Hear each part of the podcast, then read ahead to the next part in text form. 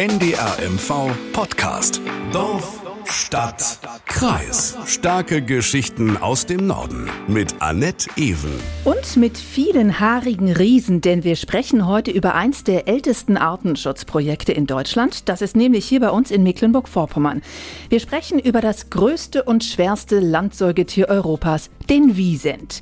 Und da ich Wiesente nur aus den Tierparks meiner Kindheit kenne, habe ich mir natürlich eine Expertin dazu geholt, meine Kollegin Heike Becker aus dem Hafenmüritz-Studio in Neubrandenburg. Hallo Heike.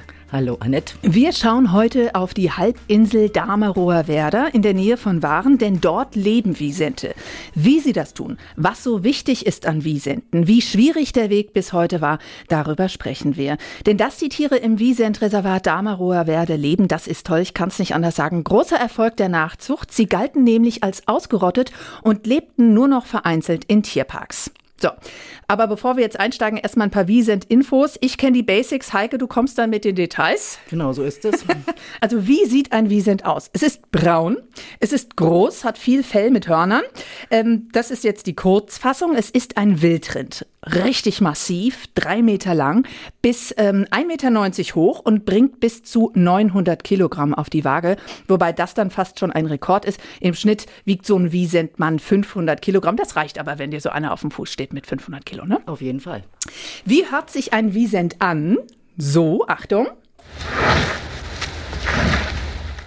Freundliches Schnaufen. Die verständigen sich nämlich durch Schnauben und Grunzen. Und wenn Sie das hier hören sollten, mhm, dann haben sie es mit einem schlecht gelaunten Wiesent zu tun und die sind allein wegen ihres Gewichts ja mit Vorsicht zu genießen. Eigentlich sind Wiesente aber eher friedliche Gesellen, aber auch unberechenbar, hast du mir erzählt. Ne? Man weiß nicht immer so genau, was äh, hinter den braunen Augen da los ist. Sie wackeln nicht mit dem Schwanz oder freundlich, also das ist völlig offen, was sie im Schilde führen. und ich habe noch eine Klugscheißer-Info, wenn ich das äh, Wort mal nehmen darf.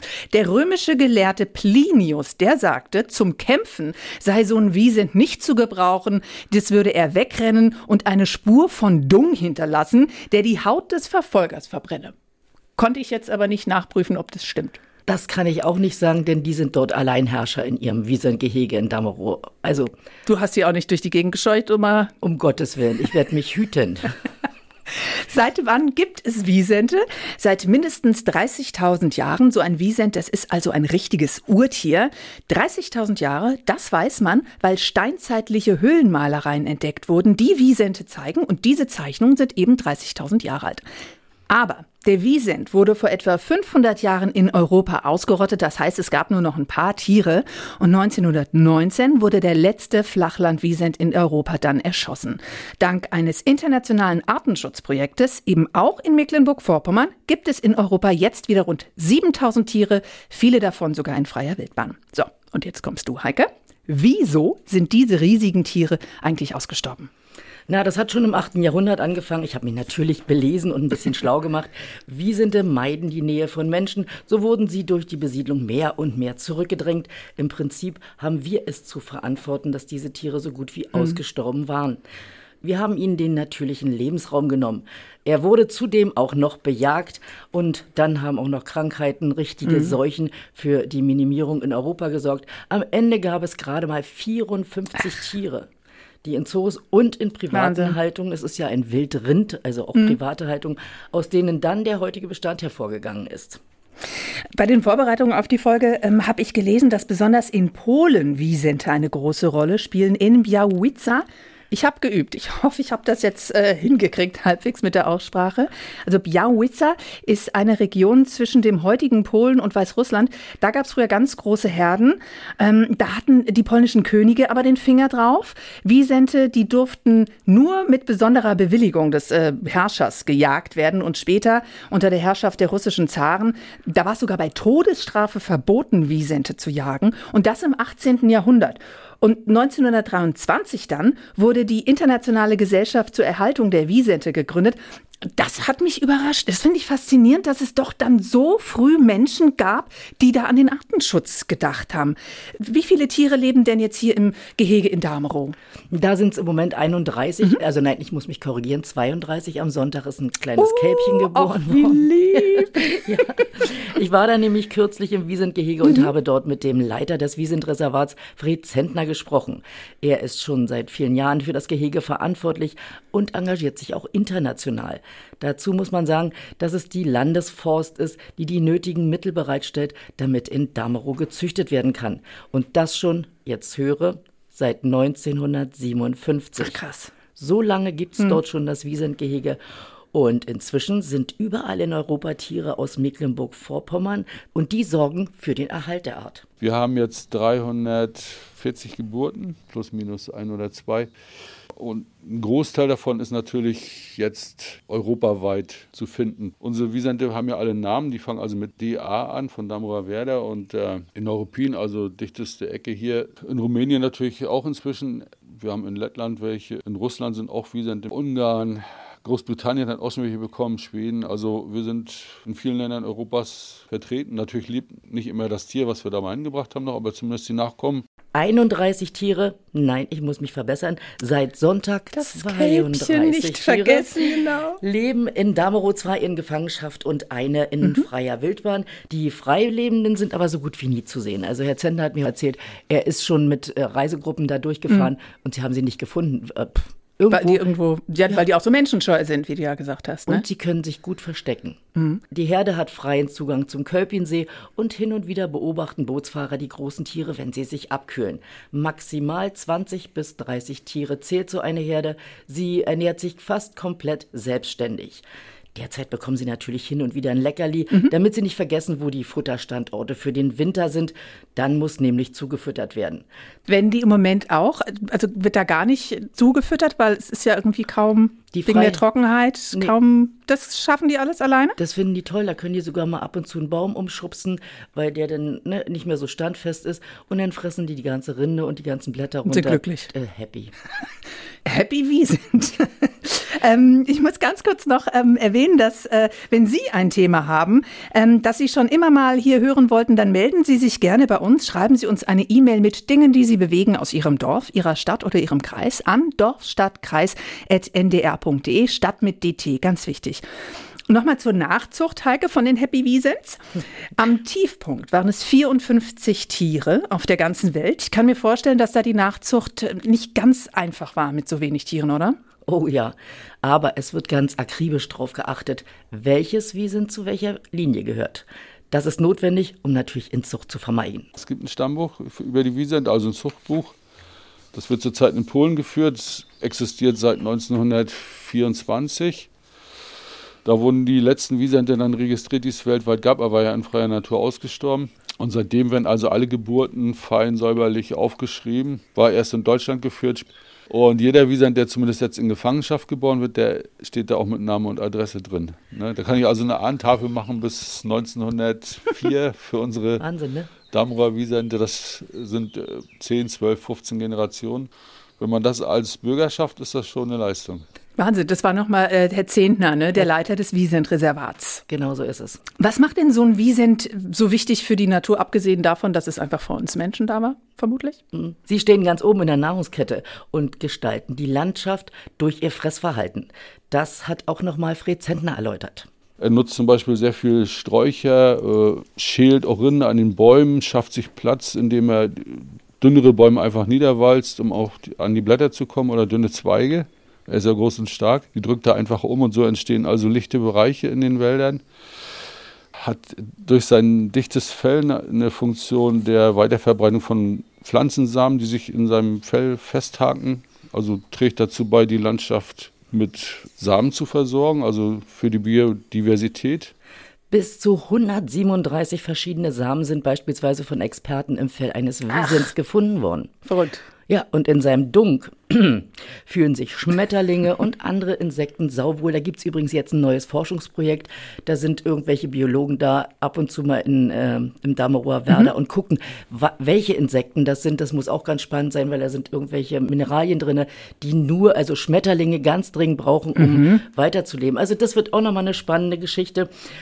Wiesente sind ausschließlich Pflanzenfresser pro Tag braucht ein ausgewachsenes Tier zwischen 30 bis 60 Kilogramm Nahrung. Wahnsinn. Und das alles in Form von Brennnesseln, Esche, Eiche, Himbeere oder Hainbuche. Brennnesseln?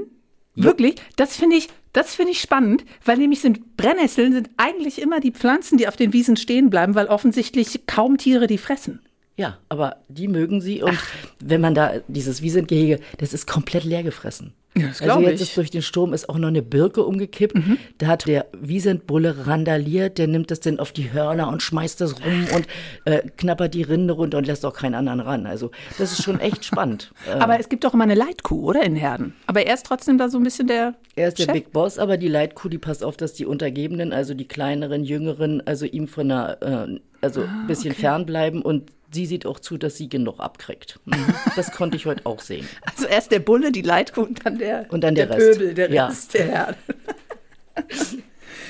Apropos Nahrung, ich meine, auf so einer Straußenfarm kann man Straußenfleisch kaufen oder äh, Rothirsch, Wild in irgendwelchen Parks. Kann man so nicht, dass ich es vorhätte?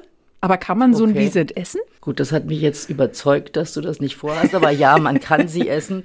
Das war auch ein Grund dafür, dass sie teilweise ausgestorben okay. waren. Mhm. Ja, du mal eben 500 Kilo, da hast du was auf dem Tisch, ne? Da isst ja, du ein paar da. Tage von. Und ein paar Leute, ne? Und, Und schmeckt es auch gut?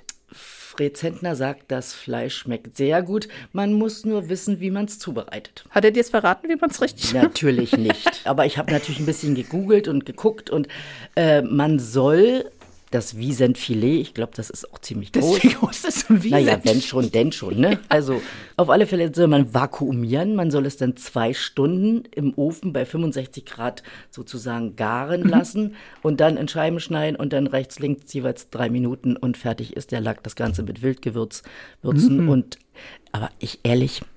Das vergessen Sie jetzt bitte ganz schnell wieder, weil Wiesente ja. sind ja selten. Ja. Wir werden sie nicht essen. Nein, wir werden sie nicht essen, Anne. Die, Auf gar keinen Fall. Possierlichen Tierchen, die Happy, Happy Wiesente. Ähm, Heike, eine Sache musst du noch erzählen. Die Mitarbeiter in Damerow, die haben vor kurzem einen Herzinfarkt bekommen. Was war da los? Das kann ich dir sagen. Die müssen ja immer das Gatter sauber machen, also mhm. von denen, die in Gefangenschaft leben. Und da muss ja einer rein. Also mhm. das ist wirklich nicht ganz ungefährlich. Also Sicherheitsabstand 50 bis 100 Meter. So viel? Ja. Weil die so schnell werden können. Wahrscheinlich kurz und schnell. Äh, sind wahrscheinlich so, so Sprinter und schnaufen dann wie. 100 ne? Meter, dann fallen sie um sozusagen. Mhm. Also, aber dann 60 km/h schnell. Ne? Okay. Und Na gut. da musst du schon einen gewissen Sicherheitsabstand halten, mhm. damit du noch über den Zaun kommst. Der ist ja auch 1,80 hoch. Also man muss auch sportlich sein als Wiesentwärter, das ist ganz wichtig. Und jedenfalls, die hatten den Bullen mal kurz in den Gang geholt, mhm. damit sie da ein bisschen aufräumen können. Und das hat ihm nicht gepasst. Und dann hat er geguckt und mit einmal zack, aus dem Stand, 1,80 Meter und dann war er wieder in was? seinem Gatter. Für den Pfleger hieß das natürlich ganz schnell raus da. Aber ist niemandem was passiert? Nein, nein, nee, nee. Aber also die sind schon so erfahren, die ja, ja, Leute. Aber ich habe auch gesehen, den Trecker, den mag er dort auch nicht, der ihm immer das Futter reinbringt. Nee. Den greift er auch an. Ach, mit ja, den Hörnern dann und so richtig, ja, wie man sich das vorstellt. Ihn, ja, genau. Also da kann man auch nicht aussteigen. Man kann nur hoffen, dass der Trecker weiterfährt oder ganz bleibt, dass mhm. man schnell die Flucht ergreifen kann. Aber kennt die Tiere, kennen die ihre Pflege? Das haben wir uns auch gefragt. Also ich war ganz dicht dran an einer Kuh, Lina, mhm. die kommt aus Leipzig. Ist die. Ohne Zaun? Na doch, der Zaun war da, aber sie konnte ja die Schnauze durchstecken mhm. sozusagen. Und ich war schon geneigt, sie anzufassen. Man ist ja mhm. als Mensch, man hat ja wirklich manchmal nicht alle Tassen im Aber weil das Fell, das sieht auch sehr weich aus. Ist es ist wahrscheinlich nicht, nicht. Nein, nee, aber, nein, es mhm. ist so eher Wildschweinstrubbelig. Mhm. Aber da hat er gesagt, nehmen Sie mal schnell die Hand weg. Wenn die Zunge sie packt, zieht sie sie mit rein. Und da habe ich gedacht, okay. Aber man konnte nicht, aber so, sie hatte überhaupt keine Scheu. Das war so, mm. aber wenn man dann in ihrem Revier ist wahrscheinlich, dann äh, sagen sie, so Freundchen, jetzt aber raus hier. Ja, klar. Das ist schon, ja, man muss auch einfach Achtung vor äh, diesen Tieren haben, die sind so groß und mm. Ach, man denkt, ach, wie putzig das kleine Kälbchen. Ach, das möchte ich mal schauen. Nee, ja, das die, ist noch niedlich, aber du musst ja erstmal an der Mutter vorbei dann, ne? Auf jeden Fall. Die reißt sich in Stücke. das denke ich, ja. Ja, und es ist ja auch gut so, dass sie dort wild leben und nicht irgendwie hier gezähmt sind oder sonst Mhm. irgendwas. Denn die sollen ja nachher wieder in die freie Wildbahn oder zumindest die Nachkommen, ne? Hm, ja, klar. Apropos, es gibt ja hier natürlich auch in freier Wildbahn, aber ich weiß aus dem Rothaargebirge, da lebt eine Herde und da sind die Waldbesitzer überhaupt nicht begeistert, dass die Herde da lebt, weil die die Rinder abfressen. Müssen die Waldbesitzer jetzt äh, rund um Damerow Angst haben, dass da jetzt die Wiesente den, den Wald anknabbern? Also gibt es auch Gegner von der Wiesent-Auswilderung? Ja, die gibt's ganz sicher, aber das ist hier in Deutschland nicht so ausgeprägt. Also die Polen, das ist so irgendwie äh, so eine Art Heiligtum. Also die finden das toll, aber die haben natürlich auch riesige Flächen, wo die leben können und wo sie niemanden stören, also Naturparke und dergleichen. Bei uns in Deutschland ist es schwierig, man kann äh, also an wenigsten, an den wenigsten Stellen Wiesente auswildern. Fehlt der Platz wahrscheinlich, ne? fehlt der Platz und äh, wie gesagt, die Waldbesitzer, die würden einem aufs Dach steigen. Also die machen wirklich alles, wenn du das Gelände siehst, da ist nichts. Jeder Baum ist abgenagt oder umgekippt oder da ist auch nicht mal nicht mal viel Gras oder sowas. Das äh, hau, hauen die alles weg. Deswegen, Ja gut, aber ich überlege gerade, dass sie so zerstörerisch sind, in Anführungsstrichen. Aber wenn der Mensch jetzt nicht da wäre, würden sie ja viel mehr wandern und würden nicht um sich rum die Wälder alle zerstören. Ne? Dann würde sich das ja verlaufen. Wahrscheinlich, ja, aber trotzdem in Deutschland ist, äh, das hat mir Fritz Hetten auch gesagt. Mhm. Das ist, wir sind zu dicht besiedelt. Das äh, will ja auch keiner, dass du da mal so ein Wiesent mal mitten auf dem Marktplatz irgendwo zu stehen hast oder auf der Straße. Nee, könnten die ausbüchsen irgendwie da diese in der also das ist schon so ein abgetrennter Bereich, ne? Diese Herde, die da in der freier Wildbahn lebt. Ja, aber sie könnten, wenn sie, also ich sag mal, wenn sie clever wären, könnten sie am Ufer so äh, lang gehen. Die sind ja direkt Ja, am See. ja. Und äh, ja, könnten sich schon was anderes suchen. Aber das brauchen die nicht, weil die haben dort alles. Und Mhm. die sind offensichtlich auch genügsam und sagen, hm, alles cool hier, das reicht uns, wir bleiben hier, hier ist schön. Gemütliche Wiesente. Happy, gemütlich, Happy. alles. Das Wiesent-Reservat Damerower Werder in der Nähe von Waren, ein tolles Beispiel aus Mecklenburg-Vorpommern, wie Naturschutz betrieben wird, denn dort leben seit den 1950er Jahren Wiesente, die eigentlich als ausgerottet galten. Und ein tolles Beispiel auch dafür, wie Menschen aus ganz Europa zusammenarbeiten. Geben Sie mal auf ndr.de-mv oben bei der Suche, bei dieser Lupe, die da immer ist, Wiesent ein. Da finden Sie ein paar Beiträge. Wir haben im Nordmagazin auch über die Tiere berichtet oder auch im Landfunk auf NDR1 Radio MV. Weil das ist natürlich auch ein toller Ausflugstipp, ne? Für die Sommerferien oder natürlich danach kannst du bestätigen. Mit Kindern ist bestimmt auch gut. Überall Klettergerüste, Hammer. Ja? Ja, wirklich. Ist, also zwei, zwei, drei Stunden kann man sich da locker aufhalten. Wie viele Besucher sind da so im Jahr? 40.000. Ach, okay. Gibt es noch mehr außer Klettergerüste und Wiesente da zu sehen? Es gibt auch ein, eine Wildgaststätte. Ohne Aber- Wiesentfleisch. Ohne Ganz wichtig. Rothirsche gibt's auch noch. Rothirsche. Ein Rothirschgehege, ja. Aber Rothirsch-Gulasch wahrscheinlich auch in der Gaststätte, ne? Das gehört dazu. Wie immer rede ich viel übers Essen. Vielen Dank an meine Kollegin und Wiesentflüsterin Heike Becker aus dem Hafenstudio in Neubrandenburg. Dankeschön. Sehr gerne. Und wenn Sie noch nicht genug haben von Podcasts, in dem es um die wunderbare Natur bei uns geht, dann hören Sie mal in Route raus, der Spaß beginnt rein. Das ist unser Angel-Podcast. Da geht es übrigens auch ums Essen. Und zwar explizit. Den finden Sie in der ARD Audiothek. Da können Sie auch alle alten Folgen von Dorf, Stadt, Kreis nochmal nachhören. Und damit verabschiede ich mich. Mein Name ist Annette Even. NDR MV Podcast. Dorf, Stadt, Kreis. In der kostenlosen NDR MV App und in der ARD Audiothek.